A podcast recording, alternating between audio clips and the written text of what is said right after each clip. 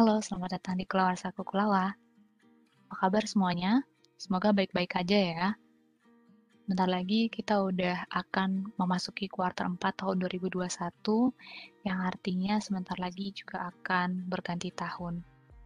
Well, kalau bicara tentang COVID-19, kita udah dua tahun ya hidup dalam kungkungan seperti ini. Tapi terima kasih untuk kamu-kamu yang masih bisa bertahan pada keadaan ini, kemudian juga masih tetap patuh dengan protokol kesehatan karena peduli dengan sesama. Oke, okay, hari ini aku akan bercerita tentang pengalaman masa kecil yang selalu aku uh, kenang, yaitu adalah pergi mengaji sore-sore sehabis asar. Nah, dulu angkatan tahun 90-an ya, uh, semasa aku kecil, kita itu biasanya pergi ngaji habis azan asar sekitar jam 4 atau jam setengah 4 seperti itulah. Biasanya kita akan mulai mengaji dari Iqra 1, 2, 3, 4, 5, 6. Kemudian setelah tamat Iqra, kita akan berganti ke Quran. Nah, uh, menurutku uh, ada sesuatu yang uh, luar biasa tentang kebiasaan pergi mengaji gitu ya. Mungkin teman-teman yang Kristen uh, kebiasaan pergi ke sekolah minggunya. Nah, karena aku sebenarnya belum pernah tahu sih ya apa kegiatan di sekolah minggu. Jadi kali ini aku bercerita pada perspektif uh, kegiatan masa kecilku pada saat mengaji sore-sore. Nah, uh, pergi mengaji sore-sore itu kan dalam kegiatan TPQ gitu ya, Taman Pendidikan Quran. Kenapa dibilang taman ya? Padahal sebenarnya nggak belajar di taman sih sebenarnya ya kalau kayak taman kanak-kanak kan memang ada tamannya ya, ada area bermain. Jadi, well, singkat cerita, uh, kita memang punya kayak uh, yayasan atau suatu sistem gitu ya karena kita ada istilahnya kayak bayar uang ngajinya gitu ya. Karena kita kan memang punya ustadz atau ibu guru tukang ajar pengajiannya dan ternyata belajar mengajinya itu nggak cuma tentang baca Quran atau baca Iqra aja sih tapi juga tentang hukum-hukum bacaannya atau tajwidnya kemudian bagaimana pelafalan huruf uh, Arabnya yang benar gitu ya. Kemudian juga ada uh, belajar tentang bahasa Arabnya seperti itu. Dan uh, menurutku uh, ada hal yang bagus gitu loh yang didapatkan dari komunitas atau taman pendidikan Quran ini. Kita jadi punya teman akrab gitu ya. Jadi kayak uh, punya kelompok bermain, punya kelompok di mana kita bisa uh, bersaing dalam hal kebaikan gitu ya. Jadi kayak oh ngelihat si itu udah bisa hafal surat uh, ini udah bisa hafalan surat itu gitu ya. Jadi sebagai anak kecil kita juga termotivasi untuk melihat uh, perkembangan teman yang lain gitu. Jadi menurutku itu adalah hal yang sangat bagus. Tetapi di balik cerita-cerita uh, religius, cerita-cerita inspiratif tentang bagaimana senangnya bermain dan akhirnya bisa uh, membaca Quran dari belajar mengaji tersebut, uh, sebenarnya ada kisah-kisah traumatik sih menurutku ya, uh, yang uh, ya walau bagaimanapun aku tetap mengingatnya gitu ya. Jadi ceritanya adalah tentang uh, aku ingin bagi de, uh, dengan dua cerita. Yang pertama adalah tentang bagaimana traumatisnya uh, proses belajar mengajar uh, mengaji itu gitu ya. Aku nggak tahu apakah itu adalah hal yang metode yang baik atau tidak gitu ya. Karena aku pernah melihat dua metode gitu. Yang pertama adalah metode yang ku alami sendiri yaitu adalah metode sangat disiplin.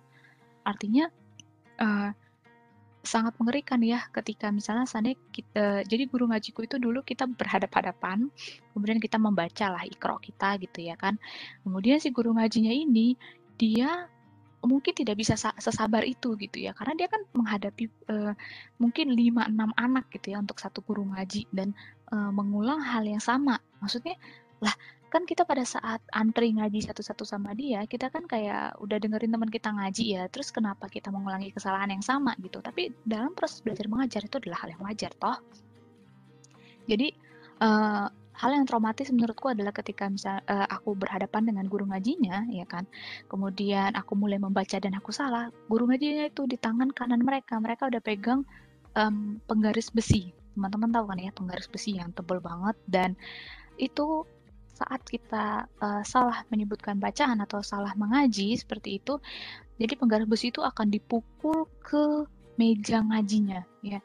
Jadi bunyinya itu sangat keras dan sangat menggetarkan jantung hingga ke seluruh tubuh gitu ya. Saking terkejutnya ketika si guru ngaji itu um, memukulkan penggaris besinya ke meja. Walaupun setakut itu dan setraumatis itu, tapi ya kita ketika disuruh lanjutkan bacaan ya tetap lanjutkan bacaan gitu ya. Jadi selain itu adalah melatih mental, itu tetap sebagai salah satu motivasi yang memang ada segi uh, negatifnya yang menurut aku adalah traumatisnya. Nah, kenapa aku bilang negatif? Karena aku pernah melihat metode yang lainnya, yaitu adalah ketika adikku nggak mau belajar ngaji di masjid di Taman Pendidikan Quran TPQ itu gitu ya. Jadi dia benar-benar nggak mau dan karena dia nggak mau akhirnya ibuku manggil guru ngaji gitu ya. Jadi eh, tanya-tanya ternyata ada anak kos yang dia keluar pesantren dan dia bilang dia free kalau misalnya uh, habis maghrib akhirnya kita panggil dia untuk ke rumah dan ngajarin ngaji adekku gitu.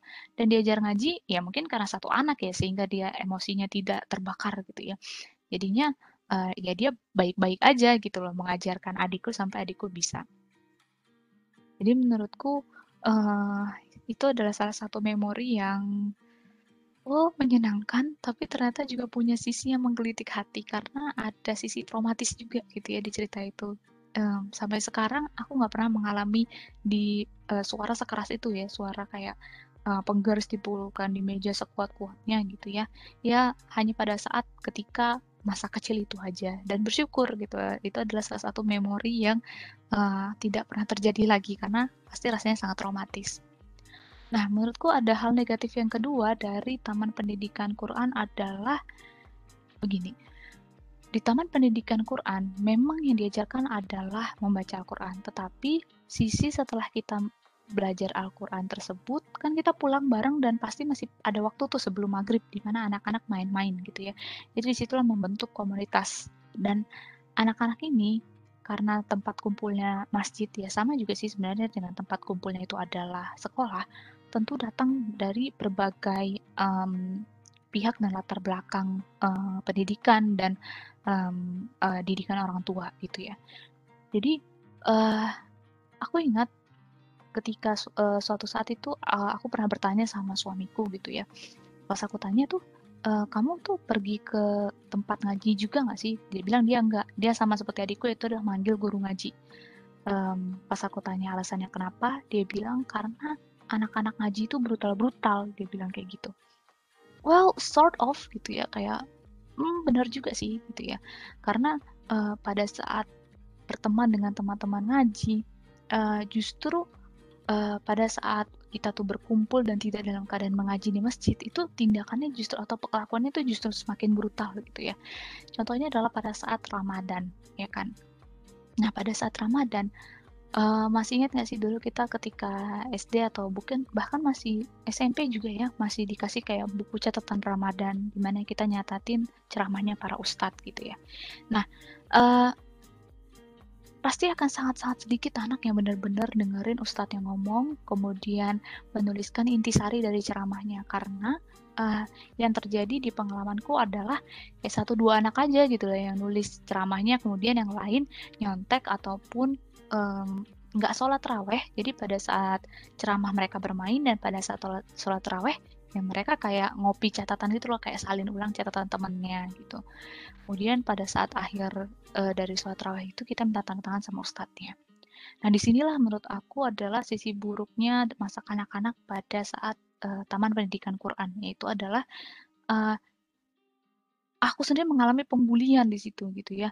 Mulai dari uh, gangguin sholat gitu ya kemudian saling mengganggu sholat. Sebenarnya memang lucu sih ya kalau misalnya kita mengingat uh, bercandaannya gitu ya. Tapi sebenarnya dari esensinya itu adalah tindakan buruk ya kan bagaimana saling mengganggu. Bahkan tindakan-tindakan anak-anak yang dalam tanda kutip iseng ini itu udah bisa sangat-sangat melampaui hal yang jauh uh, buruknya gitu ya.